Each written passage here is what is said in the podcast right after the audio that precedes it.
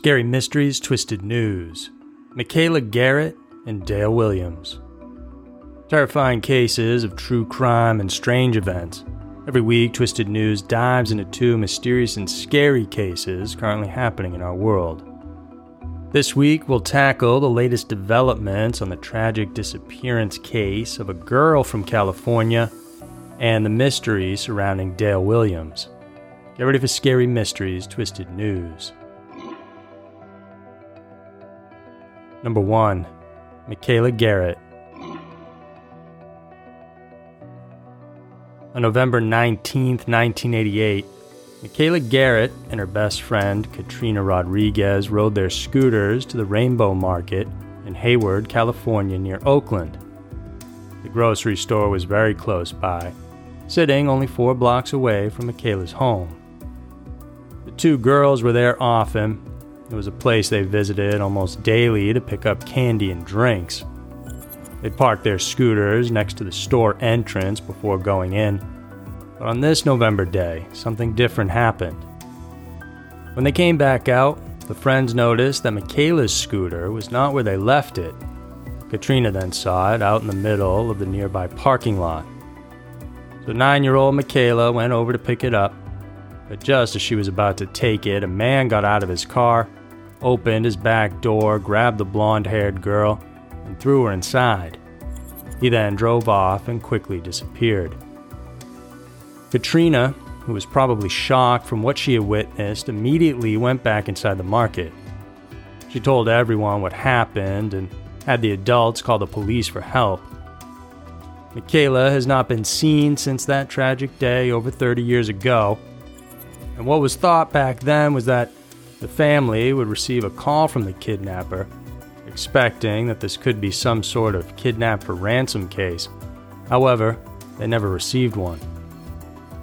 The initial investigation indicated that the abductor purposefully moved Michaela's scooter next to his car. This would make it easier for him to snatch the girl fast and limited her ability to fight back and cause a scene.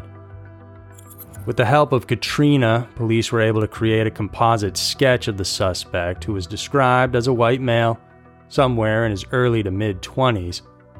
He stood approximately 6 feet tall, with a slender body and shoulder length, dirty blonde hair.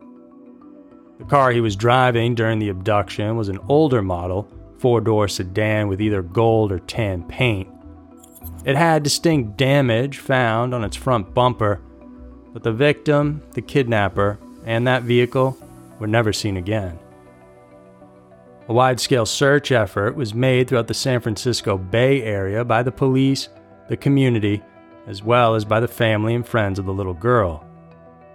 Her case was even brought into the national limelight where news media and TV shows like Unsolved Mysteries dove into her disappearance. For decades, police couldn't find any considerable information to help them make an arrest. However, in 2012, 24 years after the kidnapping, a convicted serial killer named Wesley Shermantine went public and confessed. Shermantine was one half of the murder duo called the Speed Freak Killers. He believed that his accomplice and partner in crime, Loren Herzog, was responsible for Michaela's abduction and purported murder. Interestingly, Herzog did bear a striking resemblance to the person in the sketch. Unfortunately, though, at least in the figuring out the truth in Michaela's case, he had committed suicide while in prison in January of 2012. But Shermantine led the authorities to the site where they would often dispose of the remains of their victims there, police found bone fragments of several other people, but none of Michaela's. So ultimately, police were back to square one, trying to find any shred of evidence that could prove who committed the crime one way or another.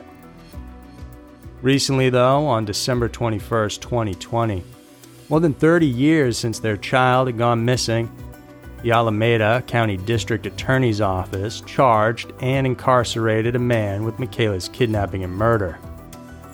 David Misch was brought to the stand in the Superior Court of California on charges of murder during a kidnapping.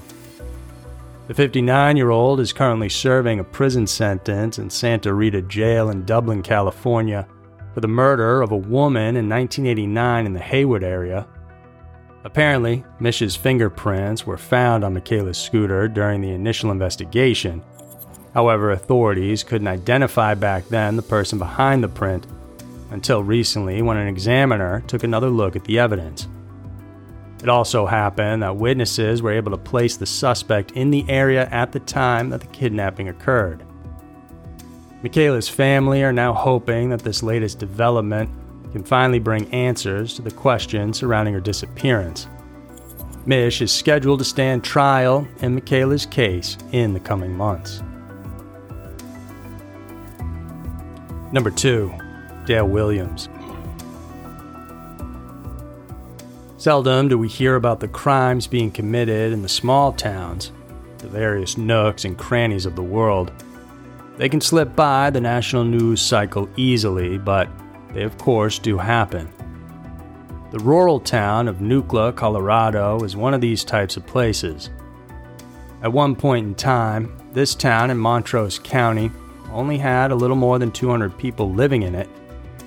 Basically, everyone knew each other there However, in 1999, a mystery occurred that could forever break the peace of this close knit community. On May 27, 1999, Dale Williams, who owned and operated an auto body shop in the western slope part of Nucla, received a phone call. The call reportedly came from a stranded motorist who was requesting some assistance. Their car had apparently died and was in the Paradox Valley, approximately 25 miles away. It was an irregular request, as Dale's friend, who was with him at the time of the call, said.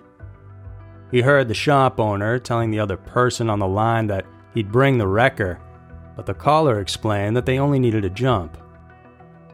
Before proceeding to the location of the unidentified motorist, Dale stopped at another local business.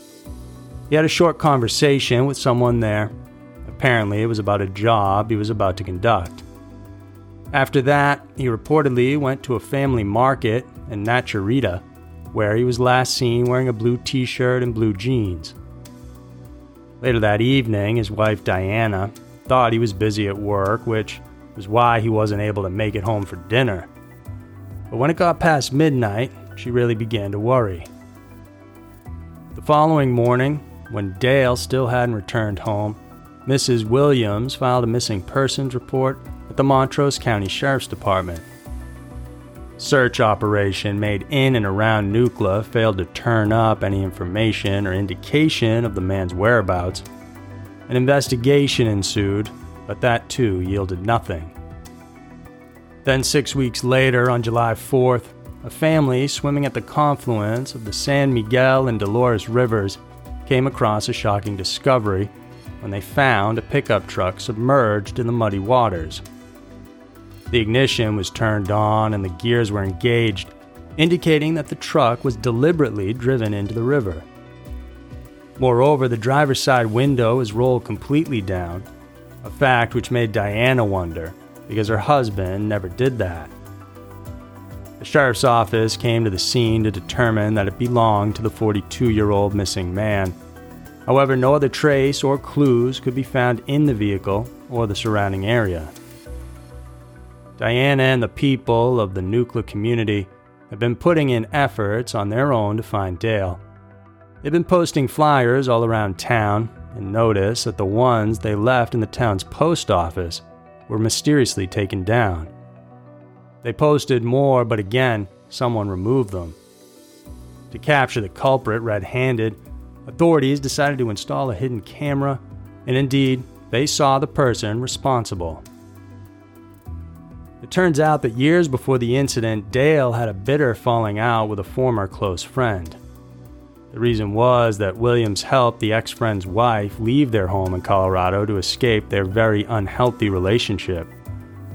This was done without the man knowing, and Dale always remained tight lipped of the woman's whereabouts.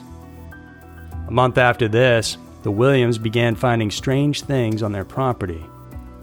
Once there was a torn photograph of the man and his ex-wife on their lawn, as well as 22 caliber bullets. The harassment stopped though when the police intervened. Almost a year later, Dale's disappearance happened. The man who ripped down the flyers was brought in for questioning, but he was able to give the police an alibi for the day of the disappearance. Meanwhile, authorities remained convinced that the unidentified motorist who asked for help was the prime suspect in the case. Up to this day, no one knows who this person could be. In May of 2019, which was the 20th anniversary of the incident, the Colorado Bureau of Investigation released a statement urging the public to provide any substantial information on the mysterious caller or for any leads that could help them solve the case. So there were two of the most mysterious disappearance cases around. The world can be a crazy place, and Twisted News is sure to show you why.